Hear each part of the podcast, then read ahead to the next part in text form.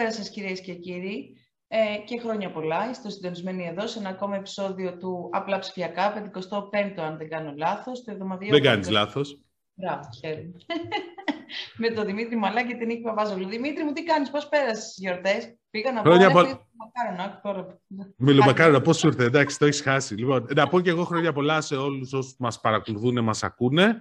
Ε, καλά πέρασα, χαλαρά, ηρέμησα. Εντάξει, τώρα έχουν αρχίσει οι δουλειές και τα τρεξίματα, γιατί οι επόμενες εβδομάδες θα είναι γεμάτες και εκδηλώσεις και ειδήσεις, πιστεύω. Θα έχουμε πράγματα να κινηθούμε. Εντάξει, αυτές οι δύο προηγούμενες ήταν χαλαρές, αλλά μετά νομίζω ότι θα δούμε πολλά και ενδιαφέροντα πράγματα που έχουμε να ασχοληθούμε και πολλά συνέδρια και. και, και, και. Εσύ πώς πέρασες; Δεν θα προκάμουμε να λέμε τα νέα μα. Λοιπόν, Εσύ έφαγες μελομακάρονα και το σκέφτηκες; Εγώ έφαγα κουραμπιέδες, γι' αυτό μπερδεύτηκα. Πού έφαγες κουραμπιέδες; Εντάξει, τώρα κάποιος έφτιαξε κουραμπιέδες από τι. Οκ, εντάξει. Δεν ξέρω γιατί. Και με μπέρδεψε, κατάλαβες. Είναι που δεν το έχω. Αλλά έγινε και αυτό, οπότε καταλαβαίνεις. Μπέρδεψε τα Χριστούγεννα με το Πάσχα. Πολύ ωραία πέρασα, ξεκουράστηκα. Η αλήθεια είναι. Εντάξει, και χαλαρή εβδομάδα όντως και αυτή. Έχουμε και την επόμενη αργία. Ναι, μια χαρά. Λοιπόν, ε, και, αλλά, αλλά ξέρεις, τώρα αρχίζουν γενικώς και κινούνται τα πράγματα. Έχουμε και εκδηλώσεις, έχουμε και διάφορα... Έχουμε και... Συγγνώμη, πες. Και έχουμε και ένα πολύ, μια πολύ ενδιαφέρουσα καλεσμένη που θα καλέσω μέσα. Ναι, γιατί να... είπες και για συνέδρια, οπότε σχετίζεται. Ναι, ναι, αλλά δεν είναι μόνο τα συνέδρια που έχει. Λοιπόν, έχουμε μαζί μας την ε, Δέσποινα Εξαδακτήλου, η οποία είναι ιδρύτρια του Product Led Growth Hub. Τι είναι αυτό ακριβώς, θα μας πει σε λίγο.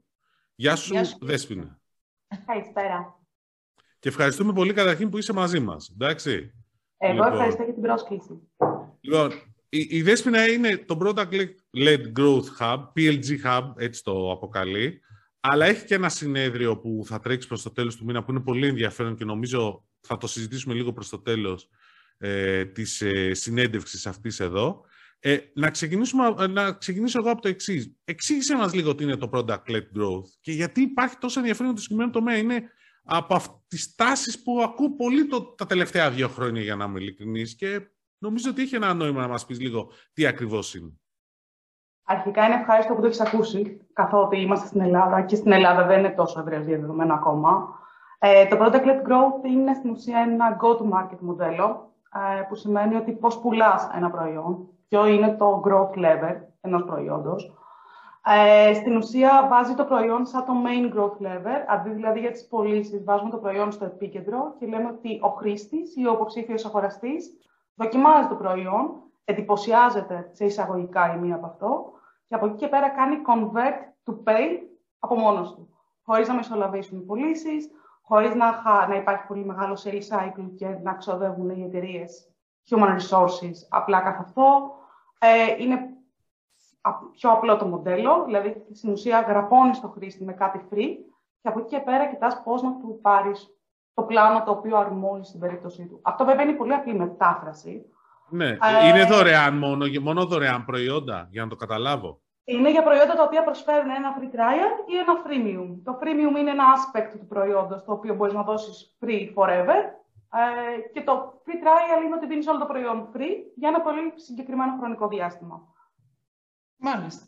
Δηλαδή, για να γίνει λίγο πιο κατανοητό, γιατί ε, είναι καλό, μπορεί να λες ότι είναι πολύ απλοϊκή έτσι, η εξήγηση, αλλά είναι εμβολικό για τους αναγνώστες, θα έλεγα εγώ. Ε, πες μας λίγο, Δέσποινα, και σε ποιες εταιρείες απευθύνεται, δηλαδή ποιοι είναι οι οργανισμοί που θα μπορούσαν δυνητικά να το αξιοποιήσουν ή το αξιοποιούν ήδη, ρε παιδί μου; Αυτό ξεκίνησε από το Software as a Service, ε, φυσικά έρχεται από Αμερική, όπως όλα τα μοντέλα τεχνολογίας, τα οποία στην ουσία μετά γίνονται και στην Ευρώπη και γενικότερα. Ε, είναι κάτι το οποίο διαδίδεται πολύ έμεσα και άμεσα λόγω κοροναϊού το τελευταίο δίχρονο. Κάπου εκεί πρέπει να το έχει ακούσει και ο Δημήτρης.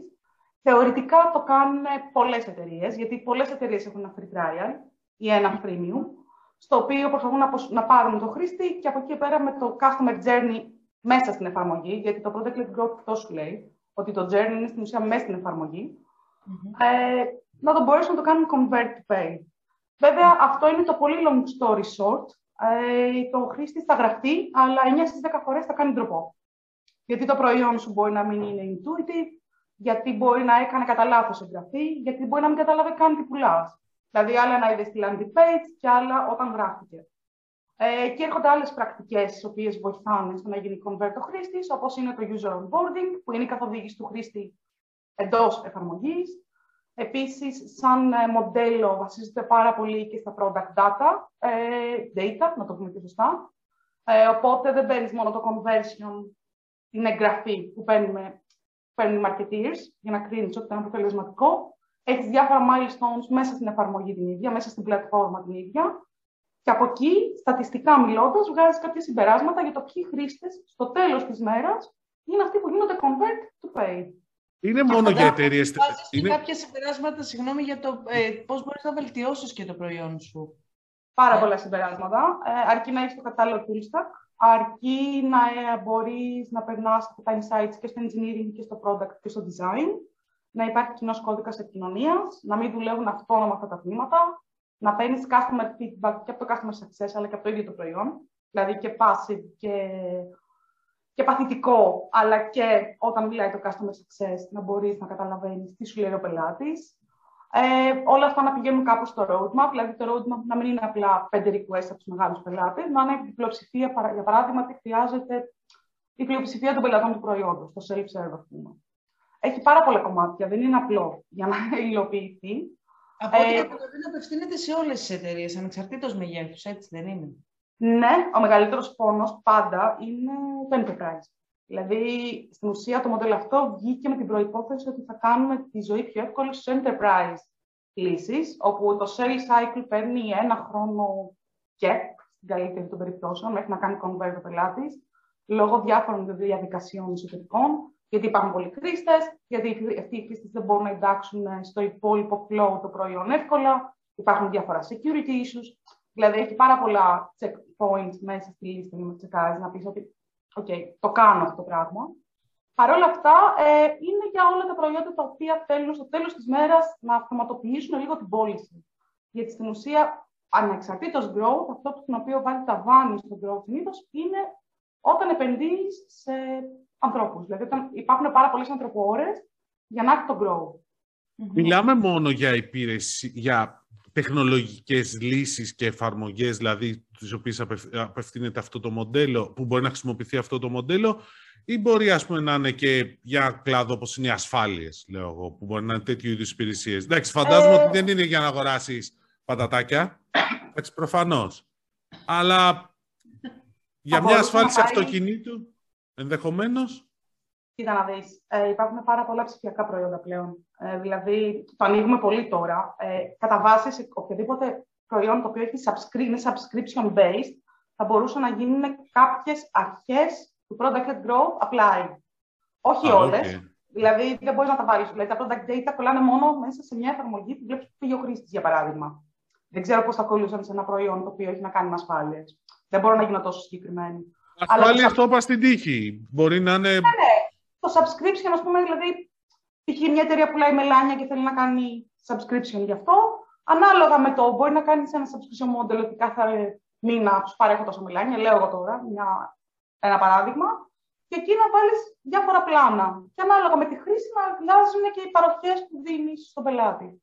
Τώρα λέω κάτι πάρα πολύ απλό, αλλά σε οποιοδήποτε subscription base μπορεί να εφαρμοστεί εν μέρη. Ναι, απλώς πρέπει να το εξηγήσουμε λίγο απλά για να μπορεί κάποιος μετά να το κάνει, ε, να το υλοποιήσει κάπου αλλού. Η ερώτηση είναι, μια εταιρεία, η οποία, μια επιχείρηση, η οποία υλοποιεί ένα τέτοιο μοντέλο, δηλαδή το αξιοποιεί, πώς αλλάζει τελικά το μοντέλο λειτουργίας της ως στο σύνολο της επιχείρησης, δηλαδή το επηρεάζει, σε ποιο βαθμό το επηρεάζει; Και μπορείς να, να χρησιμοποιήσεις και, τα, και το product-led growth και το παραδοσιακό ε, μοντέλο πώληση. Μπορείς και τα δύο. Ε, ναι, μπορείς και τα δύο. Σίγουρα ο enterprise πελάτης δεν μπορεί να αρκεστεί ούτε μόνο στο product-led growth, αλλά παράλληλα θα ήθελε και ένα πιο scalable μοντέλο γιατί έχει πολλές ομάδες από πίσω. Οπότε εκεί παίζει ένα υβριδικό μοντέλο, ανάλογα τον πελάτη κάθε στιγμή. Δηλαδή, θα μπορούσε ο πελάτης, για παράδειγμα, να μιλήσει με τον πολιτή, να κλείσουν τη συμφωνία και να κανονίσουν σε ένα ε, ε, ε, σε ένα point of sale που θυμάμαι σε ένα μικρό χρονικό διάστημα να δοκιμάσει το προϊόν. Δεν θυμάμαι τώρα την ορολογία στα αγγλικά. Ε, και από εκεί και πέρα να γίνει μέσω του, προϊόν, το, μέσω του προϊόντος το onboarding, μέσω μηχανισμών που έχει το προϊόν και όχι να μπει το customer success στην πορεία. Οπότε να γίνει πιο scalable το onboarding να εφαρμοστεί η λύση για ένα χρονικό διάστημα ε, στον πελάτη και από εκεί ο πελάτη να πάρει πιο εύκολα το value. Αυτό είναι ένα παράδειγμα. Ε, Συνήθως, αυτό που λένε για το product led growth είναι στην ουσία ότι ο πελάτης έρχεται, δοκιμάζει και τα data τα βλέπουν οι πωλήσεις. Δηλαδή, καθορίζουν ότι αυτός ο πελάτης που έχει. Αν πάρεις μια email πλατφόρμα και στείλεις μια email καμπάνια, αν το καταφέρεις να στείλεις την πρώτη καμπάνια, υποτίθεται ότι έχεις πιάσει το πρώτο milestone σε χρήση ενδεχομένως. Αν λοιπόν πούνε ότι αυτό είναι το milestone για ένα χρήστη για να κάνει convert, το μετράνε αυτό και οι πωλήσεις κάνουν reach out πιο proactively, για παράδειγμα. Ε, οπότε οι πωλήσεις δεν κάνουν reach out στον καθένα που γράφεται και απλά μετά δεν ξαναμπαίνει στο προϊόν. Αυτό είναι ένα παράδειγμα. Ε, άλλο παράδειγμα μπορεί να είναι ότι το customer success δεν κρατάει το χέρι των πελατών σε κάθε βήμα. Το προϊόν είναι πιο intuitive, είναι καλύτερα σχεδιασμένο, έχει άλλους μηχανισμούς. Ε, ο χρήστης γίνεται πιο adapt σε αυτό σε σύντομο χρονικό διάστημα και ούτω καθεξής. Αλλά σίγουρα σε μεγάλους οργανισμούς από μόνο του το προϊόν δεν μπορεί να λειτουργήσει. Ακόμα και να ενθουσιαστεί ο πελάτης, υπάρχουν άλλες διαδικασίες από πίσω που θα χρειαστεί λίγο hand-holding πάλι. Μάλιστα. Ε, και για πες μας λίγο και για το hub. Αν σε πέτρεψα, το ξεκαθάρισα να ξέρεις. Ε, εντάξει, όχι. για, για, να το, για να το κλείσουμε, Νίκη, συγγνώμη. Ναι. Ουσιαστικά, εγώ αυτό που καταλαβαίνω είναι ότι είναι μια τάση που υπάρχει αυτή τη στιγμή και αναπτύσσεται όλο και περισσότερο καθώς πάμε σε όλο και περισσότερες υπηρεσίες, δηλαδή πολλά πράγματα γίνονται σε service, ούτως ή άλλως. Οπότε εδώ πέρα αρχίζουν πλέον και οι επιχειρήσεις να καταλαβαίνουν ότι πρέπει με κάποιο τρόπο να δέσουν τον πελάτη με ένα να δέσουν τον πελάτη, να προσελκύσουν τον πελάτη με ένα διαφορετικό μοντέλο από αυτό που είχαν μέχρι τώρα, που ήταν πιο πολύ το παραδοσιακό μοντέλο sales και marketing εδώ ακολουθούμε μια διαφορετική λογική ότι πάρε δοκίμασε το προϊόν και από το προϊόν θα πάμε και μετά θα δούμε πώς εσένα θα σε δέσουμε γενικώς. Πάντως η λύση δεν είναι μόνο να δώσεις ένα free trial στο προϊόν. Δηλαδή, αν και εγώ παίρνω και γράφω στο προϊόν, αν δεν καταλαβαίνω τι, κάνω, τι κάνει το προϊόν σου, είναι σαν να μην γράφεις ποτέ. ναι, ναι, ναι, ναι, ναι, έχει και άλλα πράγματα μέσα. Σαφώς. Και τι θα τι, ε, after after trial support θα του κάνεις ή κατά το trial τι support θα του κάνεις, πώς θα τον χειριστείς, τι data θα συγκεντρώσεις από αυτόν, το, από τον πελάτη. Έχει πράγμα, ναι. Ναι, αν θα πάρει διαφορετική μορφή journey η κάστοτε persona ανάλογα με το use case που έχει, αν θα είναι προσωποποιημένο το journey μέσα στην εφαρμογή και ούτω καθεξής. Και αυτό πρέπει να γίνεται όλο και δυνατόν περισσότερο αυτοματοποιημένο επίσης. Εκεί πέρα είναι ένα παιχνίδι που παίζει. Ναι, βέβαια υπάρχει πολύ πειραματισμός εκεί, δεν υπάρχει πανακία. Ε, το προϊόν, αυτή είναι η μαγεία του κάθε software as a service γενικότερα, ότι το προϊόν εξελίσσεται συνέχεια. Βάζει ένα καινούργιο feature, αλλάζουν δυνατότητες, υπάρχει μια άλλη μαγεία, σου κάνει κάτι παραπάνω. Αλλά παράλληλα το προϊόν μπορεί να γίνει πιο περίπλοκο και μπορεί ο χρήστης άνετα να χαθεί. Αν υπάρχουν κρυφά features, κρυφές δυνατότητες δηλαδή, το χρήστη στο τέλος της μέρας δεν καταλαβαίνει τι παίρνει ή του γίνεται όλο και πιο δύσκολο να χειριστεί το προϊόν. Γιατί δεν παίρνεις ένα προϊόν και κάθε μέρα, σωστά; Δηλαδή, δεν στέλνεις email κάθε μέρα. Θα μπεις μια φορά την εβδομάδα να το κάνεις, για παράδειγμα. Αν κάθε φορά πρέπει να το ξαναθυμηθείς, γιατί δεν είναι εύπεπτο, ε, τον χάνεις το χρήστη σιγά σιγά. Θα πάει στο επόμενο που να είναι ίσως και πιο ακριβό από σένα, αλλά κάνει τη δουλειά του. Ναι, σίγουρα. Αυτό είναι απόλυτα σίγουρο. Το βεβαιώνω και εγώ ως χρήστης δηλαδή. Ε, ναι, ο χρόνος είναι χρήμα για όλους βασικά. Ναι, έτσι όπως έχουμε καταντήσει. Ωραία. Για πες λίγο όμως και για το Hub, PLG Hub, ε, λοιπόν. για το ε, Hub. Πώς έχει εξελιχθεί και, και τι, ποια είναι τα πλάνα για το μέλλον; Ωραία. Το Hub ξεκίνησε πριν από τρία χρόνια περίπου. Ε, σε μια προσπάθεια, το ξεκίνησα μόνη σε μια προσπάθεια να κάνω evangelize λίγο το Product Led Grow εξωτερικό αρχικά. Δεν είχα έρθει στο ελληνικό κοινό ως τότε. Ε, με τον καιρό καταλάβαμε ότι πρέπει να γίνει ένα career development platform ε, career and development, γιατί στην ουσία όταν εκπαιδεύεις κάποιον, τον εκπαιδεύεις να πάρει να, κάνει, να διαμορφώσει ένα καλύτερο career path. Mm-hmm. Οπότε έχουμε πάρει αυτή τη ροπή προς το παρόν. Ε, από το Δεκέμβρη δηλαδή έχουμε βάλει και το career development πάρα πολύ δυνατά στην ατζέντα μας. Ε, το πρώτη, η πρώτη επαφή του κοινού με αυτό ήταν στο annual PLG Disrupt Conference που κάναμε το Δεκέμβρη και συνεχίζεται με το Women in Tech Summit που θα γίνει διαδικτυακά και πάλι 31 του Μαΐου όπου ήδη πάει πάρα πολύ καλά. Δηλαδή, έχουμε πάρα πολλές συμμετοχές από συνεργάτες, χορηγούς, υποστηρικτές. Και φυσικά και το κοινό το καλοδέχεται εξίσου καλά. Μας έκανε και εμάς πολύ ευχαριστή έκπληξη, γιατί είναι κάτι πολύ καινούριο, ειδικά για την Ελλάδα. Στο εξωτερικό είναι πιο ευαισθητοποιημένοι σε αυτό το κομμάτι. Αλλά είναι προφανές ότι η αγορά έχει πάρει μια τελείως διαφορετική τάση πλέον. Ε, το, είναι μέσα στην ατζέντα όλων των μεγάλων παικτών, να το πω απλά, να υπάρχει το diversity και το inclusion και να είναι 50-50. 50 γυναίκες και 50 άντρες. Ναι, βέβαια. Ειδικά στην τεχνολογία αυτό. Στην περίπτωση της Ελλάδας παραμένει στην ατζέντα απλά. Ε, παραμένει στην ατζέντα για το μόνο λόγο ότι δεν υπάρχουν γυναίκες στην τεχνολογία. Γιατί μέχρι πριν τον κοροναϊό, τώρα πραγματικά θα βάλω αυτό σαν παράδειγμα, γιατί εγώ είμαι στην τεχνολογία περίπου μια δεκαετία. Οπότε θα πω που έκανε διαφορά για μένα. Ε, μέχρι πριν τον κοροναϊό, οι τεχνολογικοί τομεί, τα domain, ήταν όλα νης. Δηλαδή δεν ήμασταν η πληθώρα. Τώρα πέφτουν λεφτά, τώρα έχουν ξεφυτρώσει startups και λύσεις από το πουθενά, τώρα γυρνάνε όλα σε service, όπως είπε και ο Δημήτρης. Οπότε τώρα ξαφνικά πήγαμε από το 0 στο 1000 σε ανάγκες. Και δεν υπάρχουν όχι γυναίκες, ούτε καν άντρες engineers στο φω. Τους ψάχνουμε με το μικροσκόπιο. Οπότε είναι ένας άλλος πόνος αυτός. Ναι, Απλώς να σου πω, να πω κάτι πάνω σε αυτό, ότι γενικώς όμως ε, είναι ότι οι γυναίκες στον χώρο των ψηφιακών τεχνολογιών είναι, είστε λίγες. Και υπάρχουν προκλήσεις και ήθελα λίγο να μας μιλήσεις για αυτές, δηλαδή που, που οδηγούν και στο Women in Tech Summit, ας πούμε. Κοίτα να δεις, άμα είσαι γυναίκα γενικά υπάρχουν προκλήσεις. Ε, και θα το πω, θα το πιάσω από πιο πριν εγώ. Εγώ δεν θα το πιάσω καν από το όταν πάω στο επαγγελματικό. Θα το πιάσω από το σπίτι. Που όταν μεγαλώνεις, δεν σου λέει κανείς παιδί μου πήγαινε γίνει engineer. Λέω εγώ τώρα. Σου λέει πήγαινε παίξει με την κούκλα, πώς θα κάνει με το σπίτι, ας πούμε. Αυτό όταν περνάει στο μενταλιτέ, κατευθείαν και με τα πρότυπα τα οποία μεγαλώνει ένα παιδί και δεν το ευαισθητοποιείς προς αυτούς τους τομείς, ε, είναι ένα ερέθισμα αρνητικό. Πάει μετά το παιδί αυτό στο σχολείο. Όλοι ξέρουμε το επίπεδο της ελληνικής εκπαίδευσης σε πάρα πολλά aspects και δεν παίρνει το ερέθισμα ότι ξέρεις κάτι, το μέλλον είναι η τεχνολογία. Αν θες να πας μπροστά, επειδή όλα στο μέλλον πλέον θα γίνονται δηλαδή όλα θα γίνονται digital. Είναι ξεκάθαρο που οδηγεί η αγορά. Ε, ακολούθησε ένα τέτοιο επάγγελμα. Έλα να κάνουμε κάποιες ασκήσεις, να δούμε που έχεις στάσει να πας στο μέλλον. Από το δημοτικό ακόμα, γιατί εκεί διαμορφώνεται το παιδί και το, και όλη, το που κλείνει τέλος πάντων η ζυγαριά.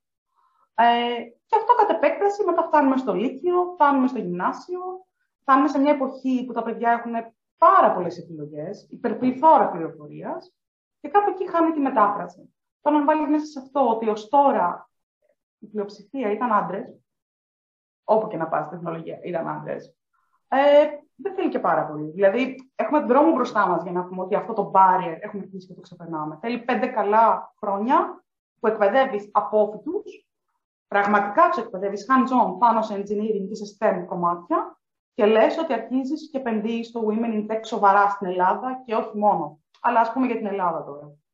Για την Ελλάδα όμως να το συνεχίσω λίγο αυτό. Ε, προκλήσεις, αυτό που λες είναι πολύ σωστό, που έχει σχέση με την κοινωνία, τα στερεότυπα και την εκπαίδευση. Αλλά Συγγνώμη, εσένα σου... μια παρένθεση. Είναι πάρα πολύ σωστό, γιατί εγώ να φανταστείτε που παίρνω STEM Toys ε, σε διάφορα παιδάκια του κύκλου μου, στα κοριτσάκια μου το πάω δώρο, με κοιτάνε λίγο περίεργα. Εγώ ναι, ναι, μα είναι στερεότυπο. Ναι. ρομπότ έφερες. Ε, ναι, ρομπότ έφερα, γιατί τι; Ε, γιατί ε, να φέρω κούκλα, δηλαδή; Ναι, απλώς εγώ, εγώ έχω την αίσθηση, ως άντρας τώρα, που θέλεις πες το, εσείς ξέρετε καλύτερα και οι δύο ίσως, ότι ε, θα αλλάξει πιθανό, ελπίζω θα αλλάξει σύντομα αυτό, ότι σας βλέπουν λίγο ως περίεργα όντα οι άντρες μέσα στο χώρο όταν είστε. Καλά, δηλαδή, είναι εντάξει, τώρα δηλαδή δεν τα παραλέμε. Στο, εγώ μιλάω για το χώρο των ψηφιακών τεχνολογιών τώρα. Εντάξει, μια γυναίκα στον χώρο των ψηφιακών τεχνολογιών είναι, είναι σπάνιο, σπάνιο. Είστε μειοψηφία, δυστυχώς. Εντάξει, για μην παρεξηγείτε. Είναι Δημήτρη μας βλέπουν ως περίεργα όντα. Μισό λεπτάκι τώρα. Λέω, έχω την αίσθηση ότι λάθος ναι, είναι αυτό. Το ξέρω ότι την έχεις την αίσθηση. Δεν το λέω ότι το ασπάζεσαι. Μεταφέρεις απλά μια τάση. Απλά να αυτό ρωτάω. συζητήσει για, γιατί μας βλέπουν. Εγώ θα στο πάρω από άλλο παράδειγμα. Εγώ θα σου πω ότι οι ψηφιακές τεχνολογίες είναι σε πάρα πολλά επαγγέλματα. Δηλαδή, θα έλεγε το ίδιο για μια γυναίκα στο digital marketing. Όχι. Όχι. Ε, υπήρχαν γυναίκε. Είναι το ανάποδο, θα σου λέγα. Ακριβώς. Που σημαίνει τι, ότι ό,τι πιο ε, επαγγελματικά προσκύμενο μας έχουν φέρει πιο κοντά, το έχουμε αγκαλιάσει. Αν λοιπόν δεν υπάρχουν προγράμματα τα οποία σε βάζουν να πας αυτή την κατεύθυνση, δεν θα πας. Δηλαδή, το γεγονός ναι. ότι εγώ είμαι στην τεχνολογία δεν είναι ότι κάποιος μου είπε κάποια μέρα, τι ωραία που είναι η τεχνολογία. Μπες να δεις το φως σου. Μέχρι πριν από δύο χρόνια μου λέγανε, εντάξει, δεν είναι το γυρνά πίσω πάλι στο marketing και για το product. Είναι πάρα πολύ νη που θα κάνει apply. Και έρχεται ένας κοροναϊός και σου γυρνάει τα πάντα. Και βλέπεις γενικά ότι, εντάξει, δηλαδή δεν υπάρχει τάση να πας προς τα εκεί από μόνος σου.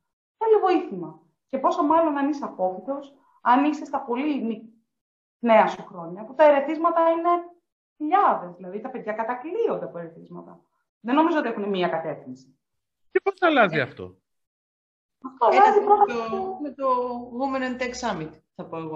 Ένα παράδειγμα. Αυτό αλλάζει πρώτα. Εντάξει, το Women in Tech Summit δεν θα σώσει τον κόσμο ενδεχομένως. Θα δώσει ένα ερέθισμα. Αυτό. Ε, αλλά είναι μόνο ένα σημείο, ένα touch point, να το πω έτσι. Εμείς, ε, για παράδειγμα, σκοπεύουμε να γυρίσουμε σε training και για Women in Tech. Αποκλειστικά από το 2023. Γιατί βλέπουμε ότι η αγορά το θέλει και το χρειάζεται αυτή τη στιγμή. Οπότε χρειάζονται τέτοια πράγματα να γίνουν. Ε, το οποίο ενδεχομένως να είναι και δωρεάν. Δηλαδή θεωρούμε ότι δεν θα το πάμε πληρωμένο προς το παρόν.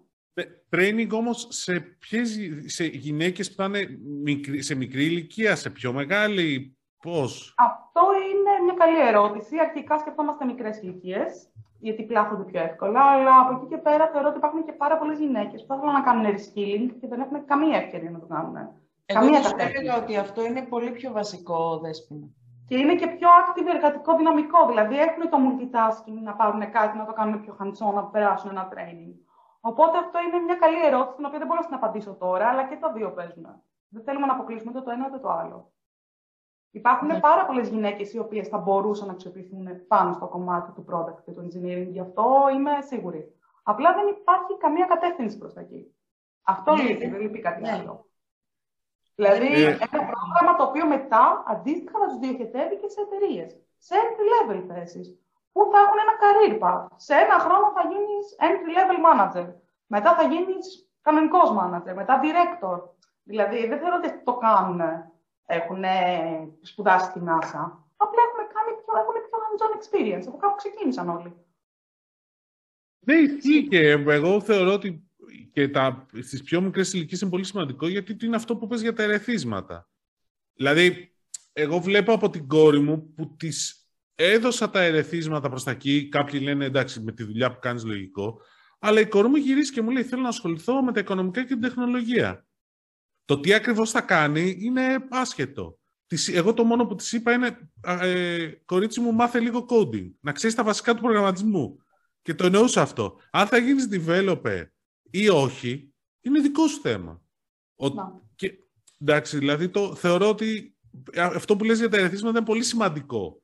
Έβαλες τη δουλειά και την έβαλες στη σωστή ηλικία ενδεχομένως. Παρ' όλα αυτά, έχουμε και πολύ εργατικό δυναμικό, το οποίο αυτή τη στιγμή, δηλαδή, μας λείπουν πάρα πολλοί χέρια στην τεχνολογία για να κάτσουμε να περιμένουμε 5-10 χρόνια. Πρέπει να πάρουμε Καλά, ναι. τώρα να καλλιεργηθεί. Ναι, Οπότε το είναι παραπάνω από ένα τα κοινά στα οποία ενδεχομένως θα έκανε απλά όλο αυτό. Το Women in Tech ποιος θα το παρακολουθήσει, μη ποιες; Ε, επίσης έχουμε το ίδιο κοινό, δηλαδή μιλάμε και σε απόφυτες ε, και μιλάμε και σε πιο καταξιωμένες επαγγελματίες, ε, μέχρι 5 με 6 χρόνια προπηρεσία. Αλλά εντάξει, πραγματικά δεν αποκλείουμε κανέναν άκρη. Δηλαδή, θέλω να πω ότι όσο περισσότερο μαθαίνουμε γι' αυτό, τόσο το καλύτερο.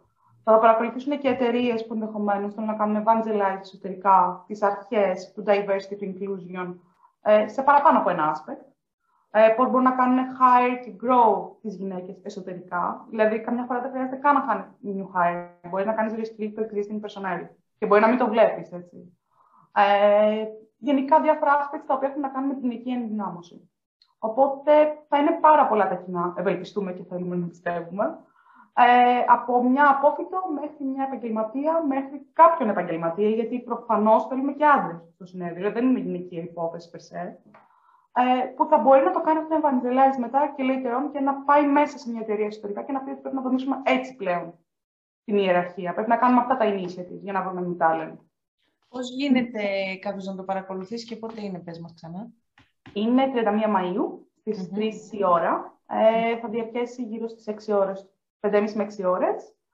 Ε, και μπορεί να το παρακολουθήσει απλά με το να γραφτεί στο site ε, Product Led Hub slash Women in Tech Summit ε, και είναι εντελώς δωρεάν για όλους. Δεν χρειάζομαι τίποτα για την παρακολούθηση. Και είναι διεθνές, είναι παγκόσμιο, σωστά; Είναι παγκόσμιο, ναι. Έχουμε οι ομιλητές μας, οι ομιλήτριες, συγγνώμη, είναι και από Ελλάδα και από εξωτερικό. Από Ελλάδα έχουμε ομιλήτριες από τη Vodafone, από την Prodina, ε, από τη Eurobank ε, και από διάφορες άλλες εταιρείες πάλι μεγάλες του χώρου. Και από το εξωτερικό έχουμε πιο εδρεωμένες εταιρείες. Αν ξέρεις, είσαι familiar με το, με το ξένο industry πάντα. Salesloft, Oracle, γενικότερα μεγάλα μαγαζιά. Οπότε θα, είναι, θα έχει και ένα variety και στα learnings που έχει κάποιος να μάθει. Δηλαδή δεν θα είναι μόνο Ελλάδα ή μόνο εξωτερικό, θα είναι mixed. Mm-hmm. Οπότε θεωρούμε ότι θα είναι πολλά και τα ερεθίσματα που θα δώσουμε αντίστοιχα. Ωραία, μπράβο, με το καλό. Με το, ναι, με να πάνε όλα καλά και ε, να βοηθήσει, να βάλει ένα λιθαράκι έστω σε αυτό που, που λέτε, να δούμε περισσότερες γυναίκες Είναι πάρα πολύ σημαντικό, θα πω εγώ. Ναι, και εγώ το λέω. Δεν ναι. είναι. Λοιπόν... Ένα, μα δεν το έλεγες, δεν θα κάναμε μαζί εκπομπή, Δημήτρη μου. ναι, σωστό και αυτό. Λοιπόν, ε, Δέσποινα, σε ευχαριστούμε πάρα πολύ. Να πάνε όλα καλά με το Women in Tech Summit. Θα τα πούμε και εκεί. Εντάξει, ε, δηλαδή, ναι, ε, ε, περιμένουμε εκεί και τις δύο. Ναι, ναι. Ναι, ναι λοιπόν. Θα είμαι, ναι. Έστω ως άντρας θα το παρακολουθήσω. λοιπόν. Ε, λοιπόν, καλή συνέχεια. Καλά να πάνε όλα. Χρόνια πολλά κιόλας. Ε, είχε γενέθλια η κυρία αυτή την εβδομάδα, η Δέσποινα. Α, χρόνια πολλά, συγγνώμη, δεν γνώριζα. Το ονομάθηκε και όλη η Ελλάδα. Πάρα πολύ ωραία. Ναι, Είχαμε γενέθλια. Λοιπόν, Μεγαλώνουμε τι θα κάνουμε. Άστα να πάνε. Ναι, μην μου το θυμίσεις και εμένα αυτό. Λοιπόν, λοιπόν καλή συνέχεια. Ευχαριστώ πολύ. Καλή συνέχεια. ευχαριστούμε πάρα πολύ. Λοιπόν, πάρα πολύ ωραίο να πω εδώ να ξέρεις ότι εγώ έχω ρωτήσει και εγώ την κόρη μου γιατί πες για τη δικιά σου, πρέπει να πω και για τη δικιά μου. Έτσι λέω τι θα γίνεις όταν μεγαλώσει και μου λέει υπολογιστής. Πολύ ωραία, έτσι καλά πάμε. Υπολογιστής. Μήπως αποκτήσει νευρονικούς ε, αισθητήρες τίποτα, αλλά Elon Musk, κάτι τέτοιο; Δεν ξέρω, θα δούμε. Εδώ θα είμαστε να τα λέμε με τη μαγκούρα μας.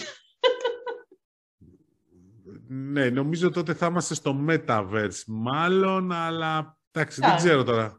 Ξέρω τι θα κάνει και ο Elon Musk, γιατί μετά το Twitter που αγοράζει, εδώ είπε, έκανε πλάκα, θα αγοράσω και την Coca-Cola.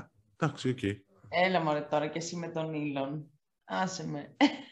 Εντάξει, σωστό. Νομίζω δεν...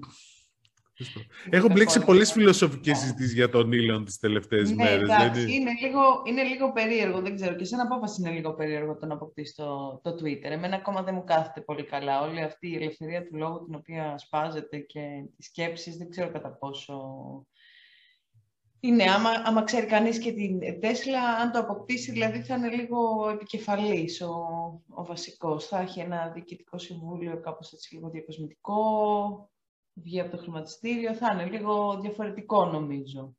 Ξέρω εγώ. Θα δείξει. Λοιπόν, πάμε... ναι. Να σου πω, ειλικρινά θα δείξει. Απλώς είναι, είναι μια ενδιαφέρουσα ιστορία. Τα λέγαμε και στο προηγούμενο επεισόδιο. Και νομίζω θα μας απασχολήσει πολύ ακόμα, γιατί πρέπει να δούμε αν θα κλείσει, πότε θα κλείσει, πώς θα γίνει, τι αποφάσεις θα πάρει μετά. Το έχει αφήσει και αυτός αρκετά φλού τι mm. ακριβώς θέλει να κάνει. Ε, βάζει όλα τα λεφτά του ουσιαστικά, ό,τι λεφτά έχει στην τράπεζα τα βάζει, ο καημένος. Ε, τον έρμο. Τον έρμο. το τι είχε 20 δις στην τράπεζα, ας πούμε, κάπου τα έχει, είναι λίγο ενδιαφέρον, αλλά τέλος πάντων. Θα έχουν καλό υπόκειο. Ε... Όχι, έκανε οικονομία αφού δεν θυμάσαι που λέγανε ότι μένεις σε σπίτια φίλων του, δεν μένεις στο δικό του. Έκανε οικονομία, γι' αυτό δεν αγοράζεις σπίτι. Σου λέει κάτι θα αγοράσω, μα... μάζευε. μάζευε και ασύγκαιρογες. Επίσης μπορεί να έχεις τράπεζα για να κάνει πολλές ψηφιακές πληρωμές. Θα πω. Λες, Γιατί ως ναι. άνθρωπος του, του διαδικτύου και της τεχνολογίας, φαντάζομαι ότι όλα θα τα αγοράζει ψηφιακά με τις κάρτες του. Έχουν που έχουν άνοδο, τη μισή της φέρνει ο Ήλον. ναι, ωραία γέφυρα έκανες, γιατί είχαμε, ναι, είχαμε νούμερα πλέον για, τις, ε, για την αξία των συναλλαγών με κάρτες γενικώς. Ε, χτες, πέμπτη, ήταν ένα, ήταν συνέδριο που συντόνιζα εγώ καημένος. Ε, το Digital Banking Forum. Τι σου κάνανε; Τίποτα δεν μου κάνανε, απλώς το λέω. Λοιπόν, ε, Και είχε τα, τέτοιο, η Cardlink ε, ήταν ο Αντίγονος Παπαδόπουλος, ο εμπορικός διευθυντής Cardlink και έδωσε κάθε κάποια χρόνο στοιχεία. Τον σε αυτό το συνέδριο να μας δώσει στοιχεία για τις ψηφιακές συναλλαγές. ναι, τον φωνάζω κάθε χρόνο σε αυτό το συνέδριο για να δώσει τα στοιχεία. Ναι, λοιπόν, να σου δώσω μερικά έτσι στοιχεία. Ε, έχουμε τα εξής. Λοιπόν, πρώτον, η αξία των συναλλαγών το 2021 έφτασε 44,5 δις ευρώ. Είχαμε μια αύξηση 23,5% σε σχέση με το 2020 και το πλήθος συναλλαγών αυξήθηκε κατά 1, έφτασε στο 1,5 δις και ήταν αυξημένο 26%. Είναι εντυπωσιακό αν σκεφτείς ότι η άνοδος συνεχίστηκε ας πούμε, με τέτοιους ρυθμούς παρότι είχαμε πανδημία και το 20 και το 21. Δηλαδή θέλω να πω ότι η στροφή των καταναλωτών προς τις, προς τις ηλεκτρονικές αγορές είχε ήδη συντελεστεί. Άρα όχι μόνο συνεχίστηκε, αυξήθηκε. Ναι, και επίσης για να στο θέσω, είπε, ανέφερε ότι στη, στα στοιχεία της Cardlink, αυτά είναι εκτίμηση της Cardlink, τα στοιχεία που είπαμε εκτίμηση Cardlink για όλη την αγορά. Αλλά τα στοιχεία της Cardlink για το πρώτο τρίμηνο, στα τερματικά της Cardlink, που βέβαια είναι ο μεγαλύτερος παίκτης, οπότε έχουν, έχουν μια αρκετά καλή εικόνα, είναι ότι συνεχίζεται. Δηλαδή το πλήθος συναλλαγών έχει αυξηθεί 31%. Δεν είναι και λίγο. Όχι βέβαια. Εντάξει, άρα συνεχίζει η αύξηση και περιμένουν να αυξηθεί πάρα πολύ φέτος, λόγω ότι υπάρχει η λεπτομέρεια ότι ξαναμπαίνουν στο παιχνίδι και οι ξένες κάρτες. Δηλαδή, λόγω του τουρισμού που περιμένουμε φέτος ρεκόρ, έτσι δεν είναι, περιμένουμε να φτάσουμε τα νούμερα του 19. Ναι, ναι. Αν σκεφτεί λοιπόν κανείς ότι οι ξένες ναι. κάρτες... Περιμένουν, ναι, σωστά. Περιμένουμε σαν χώρα. Ξέρω εγώ. Λοιπόν, Όχι, ήθελα και... να, να διατυπώσω τις ενστάσεις μου για αυτή την υπεραισιοδοξία εμέσως. Ναι, πρόσεξε κάτι με τις ξένες κάρτες που έχει σημασία ότι το 2021 η αξία των συναλλαγών με ξένες κάρτες που γίνανε στην Ελλάδα ήταν στα 6,5 δις ευρώ, mm διπλάσιες σε σχέση με το 2020, λογικό γιατί το, το καλοκαίρι του 2020, το 2020 δεν είχε πολλούς τουρίστες, αλλά σε σχέση με το 2019 ήταν μόλις μειωμένες κατά 15%, που 2019 είχαμε ρεκόρ. Και υπάρχει μια ακόμα λεπτομέρεια που έχει πολύ ενδιαφέρον για μένα, ότι στο επλήθος των συναλλαγων είχαμε, έφτασαν οι, οι συναλλαγές με ξένες κάρτες, έφτασαν τα 105 εκατομμύρια το 2021, συν 21% σε σχέση με το 2020, άρα ήταν λιγότερες συναλλαγές αλλά περισσότερης αξίας, αλλά το πλήθος των συναλλαγών ήταν 4% υψηλότερο από το 2019. Το οποίο έχει σχέση ότι το, και πέρσι είχαμε, είναι πλέον διαθέσιμα παντού τα τερματικά POS για να κάνει συναλλαγή. Και όχι μόνο στις μεγάλες πόλεις, σχεδόν Δηλαδή, έφτασαν, έχουν φτάσει τα τερματικά, νομίζαμε όλοι ότι έχει φτάσει ένα ταβάνι αυτή η αγορά. Εντάξει, πόσα τερματικά, όλοι σχεδόν έχουν. Και η αγορά αυξήθηκε κατά 8% το, το 2021 σχέση με το 2020. Δηλαδή, αυτή τη στιγμή στην Ελλάδα υπάρχουν 830.000 τερματικά POS. Εγώ δεν νομίζω ότι έχει φτάσει σε ταβάνι συγκεκριμένη αγορά, γιατί μπορεί να έχουμε στο νου μας ότι οι περισσότερες επιχειρήσεις, αλλά πλέον σκέψω ότι τερματικά βάζουν και τα περίπτερα και όλα τα περίπτερα δεν έχουν. Δηλαδή υπάρχουν και κλάδοι διάφορα. Τα, τα ταξί δεν, δεν έχουν όλα και δυνητικά θα έχουν όλα, γιατί βλέπουν ότι στρέφεται προς τα εκεί ο καταναλωτής περιμένουμε τουρισμό, θα πρέπει να εξοπλιστούν τα περισσότερα με, με τερματικά POS. Οπότε, ακόμα συναντάς ταξί, εγώ πολύ συχνά, άμα δεν πάρω μέσω εφαρμογών και πάρω από το δρόμο ταξί τα οποία δεν έχουν τερματικά. Ναι, και πάνω σε αυτό... Νομίζω ότι υπάρχει περιθώριο. Ναι, ναι, και αυτό που υπόθηκε επίσης είναι ότι η αγορά αυτή ανεβαίνει κιόλας γιατί πολλοί βάζουν και δεύτερο τερματικό. Mm. Δηλαδή, ειδικά σε καταστήματα όπως είναι τα βενζινάδικα, εντάξει, που, εκεί που έχει πάει η βενζίνη μπορούμε κάρτα πλή, μπορείς να πληρώσεις και μάλιστα θα ζητάς και άτοκες δόσεις σε λίγο. Αυτό έτσι πώς πάει. ναι.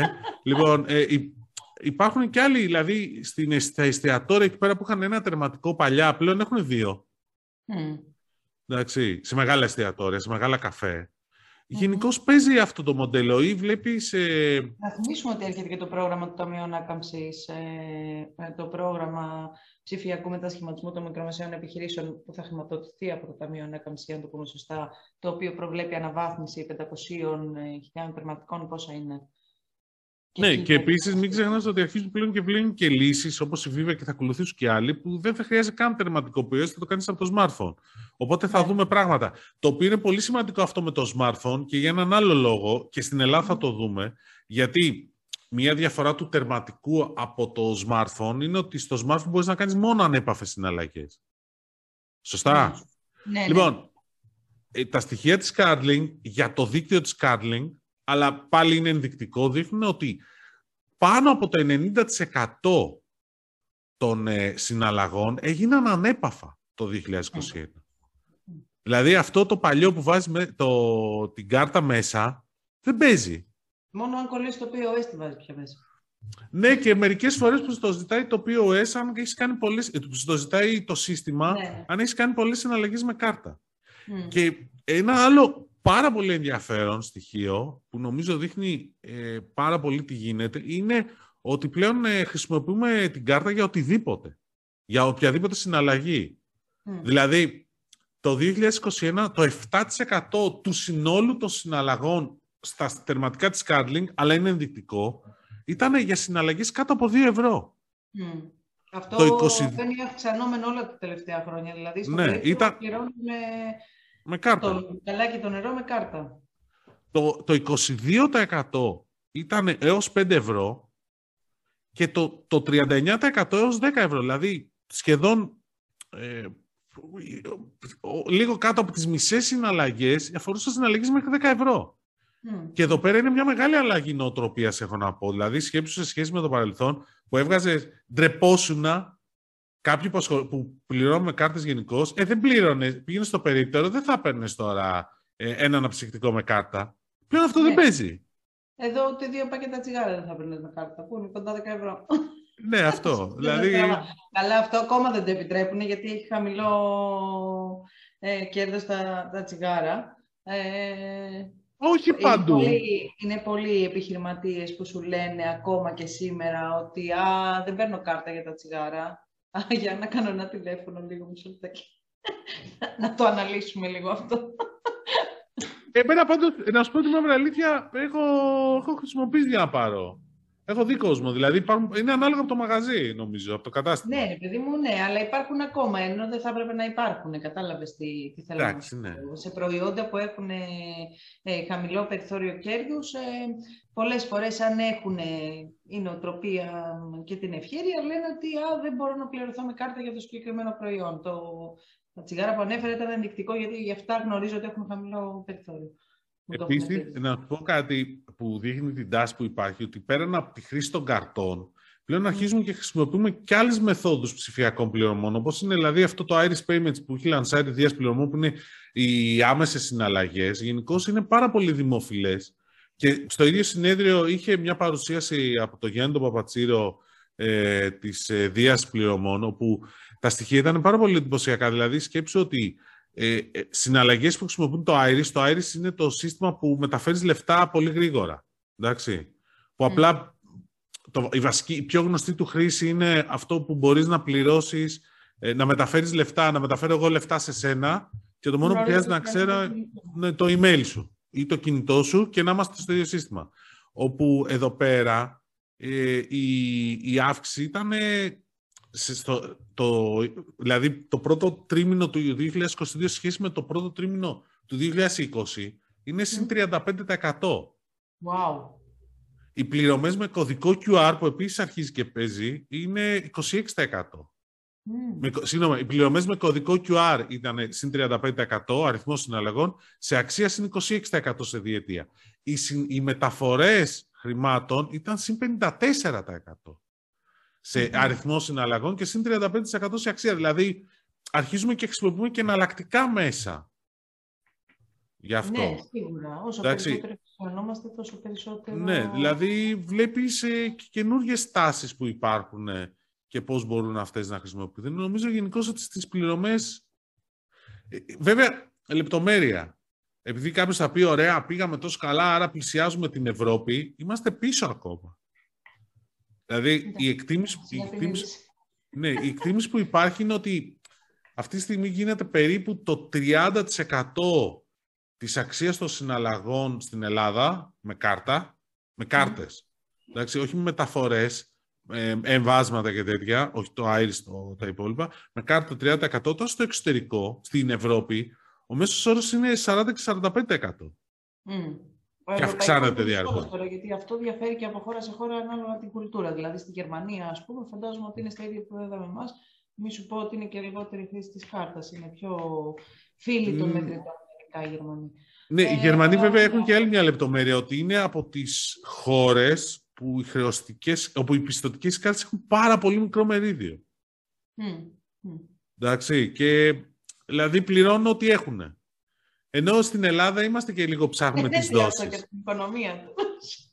ναι, εντάξει. Ενώ εμείς είμαστε λίγο ψάχνουμε και τις δόσεις, αν δώσεις άτοκες δώσεις πιστοτικές κάρτες, ε, έχουμε τις δόσεις, θυμάσαι, που είναι μοντέλο γενικώς και το οποίο θα το δούμε να εξελίσσεται με, το, με τα μοντέλα Buy Now, Pay Later, που πρέπει να κάνουμε Δηλαδή θα φωνάξω ένα φίλο που, πολύ καλός που θα μας εξηγήσει λίγο τα μοντέλα εκεί πέρα και έχουμε και εκεί εξελίξεις. Γενικώς νομίζω στον χώρο των πληρωμών θα έχουμε πολλά και ενδιαφέροντα να πούμε και τις επόμενες εβδομάδες θα έλεγα. Θα έχουμε πολλά ψηφιακές πληρωμές και γενικά τα, τα χρηματοπιστωτικά ιδρύματα, τα, τα παραδοσιακά αλλά και τα σύγχρονα ψηφιακά έχουν εξελίξεις και ειδήσεις για τη Revolut, τα άκουσες; Που πλέον θα περνάει αναγκαστικά όλους τους λογαριασμούς υποχρεωτικά στη Revolut Bank. Ναι, εντάξει, και όπως είπε κάποιος φίλος, κόβεται το, τα μαύρα στη, τέτοια, ναι, στη Revolut. Ε, ναι, κόβονται λίγο. Εντάξει, αυτό άκουσα. Και... Μπορούσες να έχεις απλά, ναι, χωρίς να έχεις ε, λογαριασμό, αλλά πλέον τώρα θα είναι κανονικός λογαριασμός, οπότε θα είναι κανονικά όλες οι, οι ενημερώσεις. Από 1η Ιουλίου ισχύει αυτό, θα το πω, θα τα καταφέρω. Τι άλλο έχουμε, Δημήτρη μου; Έχουμε... Και για να κάνεις τις πληρωμές θα πρέπει να έχεις πολύ καλή σύνδεση, είτε με οπτική είναι, είτε με 5G. Το οποίο και αυτό πάει καλά. Και αυτό πάει καλά, αλλά πάνε καλά οι οπτικές σύνες. Δηλαδή, είχε κάποια στοιχεία η Κοσμοτέ, η οποία το προωθεί περισσότερο, το προωθεί αρκετά το όλο θέμα. Ε, ανακοίνωσε η Κοσμοτέ ότι τα νοικοκυριά και οι επιχειρήσεις που έχουν δυνατότητα πρόσβασης σε fiber to the home ή to the building έχουν φτάσει σε 650.000. Mm. Εντάξει, μένα πέρασαν προ, τις προάλλες από έξω από εδώ. Ε, και ο στόχος είναι μέσα στο 2022 να φτάσει στο 1 εκατομμύριο αυτά τα νοικοκυριά και επιχειρήσεις και τα 3 εκατομμύρια μέχρι το 2027. Mm-hmm. Εντάξει, και παράλληλα... Ανακοινώσει και μαζί με τις επενδύσεις τα, ναι. τα 3 δις ευρώ που σχεδιάζεται τα επόμενα χρόνια ο από ναι. το Δεκέμβριο. Και το έχει ανακοινώσει και μαζί με το, το διπλασιασμό των ταχυτήτων που αφορά τελικά περισσότερους από 750.000 οικιακούς και εταιρικούς πελάτες σε περιοχές που δεν έχει φτάσει ακόμα η ίνα. Εντάξει. Mm. Το οποίο βέβαια, για να είμαι ειλικρινής... Θέλω... Την άλλη φορά. Τι, 800 είχα 800 ήταν η πληροφόρηση. Τώρα περισσότερο από 750 σημαίνει ότι πρακτικά είναι κάπου εκεί ανάμεσα, 750 με 800.000. Και... ναι. Κοίταξε, το θέμα είναι όμως το εξής ότι εδώ πέρα αρχίζει, το λέγαμε και την άλλη φορά, ότι ξέρεις, εγώ πέρασε ένα απ' έξω από το σπίτι μου. Άρα έχω πρόσβαση σε ένα θεωρητικά. Ένα ερώτημα που έχω είναι, θα μου γίνει κάποια marketing κίνηση ξέρεις, που είμαι συνδρομητής, ας πούμε, της Κοσμοτέ ή όποιος. Ναι, ε, κύριε Μαλά, ε, πέρασε Ίνα. Θέλετε; Δηλαδή, ξέρεις, ξέρουν το, τα συστήματα ποιος έχει πρόσβαση στην Ίνα και ποιος όχι. Είμαι ναι. περίεργος γι' αυτό. Δηλαδή, αν μέσα στους επόμενους δύο μήνες θα μου πούνε, ναι, μήπως θέλετε να προχωρήσουμε διαδικασία. Έχετε και το κουπόνι. από το... Αυτό θα είχε πάρα πολύ ενδιαφέρον, να σου πω την αλήθεια. Δεν ναι, θέλω να το... Ε, γιατί εγώ τουλάχιστον ε, και όσους οικείους έχω, επειδή τα ξέρουμε αυτά, το ψάχνουμε μόνοι μας να δούμε πότε θα περάσει την περιοχή και τελικά όταν περνάει το ξέρουμε ήδη, οπότε κάνουμε εμείς το contact. Δεν μου έχει τύχει δηλαδή να, να ακούσω ότι κάποιος τον πήραν τηλέφωνο σε προωθητική ενέργεια για να του πούνε, ξέρετε πια, έχετε και μία ίνα, μήπως θέλετε σπίτι για να λυθούν τα προβλήματά σας. Δεν το ξέρω πώς γίνεται, αλλά θα είχε ένα ενδιαφέρον, ειδικά ναι. το κουπόνι που επεκτείνεται κιόλας. Και να δούμε και τι θα γίνει, είναι στα άμεσα σχέδια του Υπουργείου Ψηφιακής, να προχωρήσει και το κουπόνι για τα κτίρια. Το οποίο και αυτό είναι ναι. μεγάλο πρόβλημα, γιατί εντάξει είναι να φτάσεις στο σπίτι, αλλά οι οικοδομές εδώ στην Ελλάδα είναι παλιές, ειδικά και στην Αθήνα αρκετές. Οπότε η καλωδίωση είναι ένα πρόβλημα, οπότε όλη ο εξυγχρονισμός και τα λοιπά για να μπορεί να φτάσεις και μέχρι το σπίτι του καθενός στην πολυκατοικία που θα δίνεται για το κουπόνι είναι και αυτό πολύ βοηθητικό και Ναι, ενδιαφέρον. και θέλει ξέρεις, και λίγο τη σοφ- σύμφωνη γνώμη των υπόλοιπων ενίκων. Και, ξέρεις, είναι Ναι. λίγο, θέλει, θέλει δουλειά ακόμα αυτό, η αλήθεια είναι. Αλλά ε, πάμε καλά νομίζω, πάμε καλά.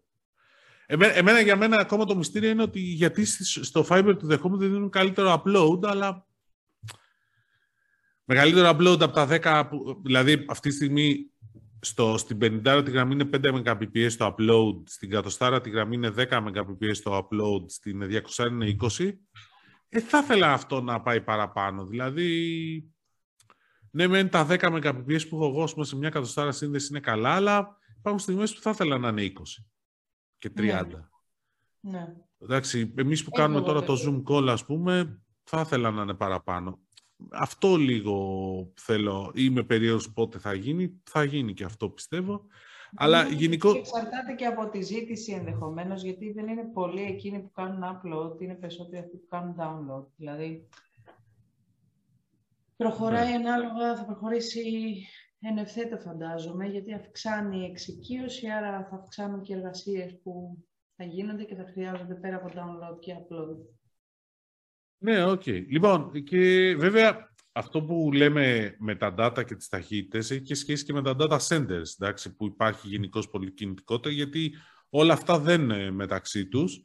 Και είχε πολύ ενδιαφέρον μια, μια συμφωνία που ανακοινώθηκε πριν από μερικές μέρες, μ- μέσα στην εβδομάδα, όπου ε, η, Lan- η Lancom, ε, που είναι ο μεγαλύτερος ελληνικός ανεξάρτητος πάροχος cloud υπηρεσιών με τρία ιδιόκτητα data centers στη Αθήνας και Θεσσαλονίκη. Είχαμε τον Γιώργο τον Όλη σε κάποιο προηγούμενο επεισόδιο.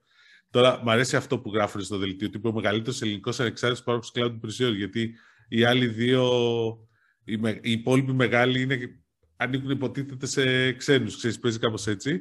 Αλλά δουλεύει πάρα πολύ. Ανακοίνωσε μια συμφωνία. Ναι, ισχύει. Λοιπόν, ανακοίνωσε μια συμφωνία με τη Huawei και πιο συγκεκριμένα το κομμάτι Huawei, της, της Huawei Digital Power, ε, όπου συμφωνούν να αναπτύξουν ε, την αγορά data center και cloud service στην Ελλάδα.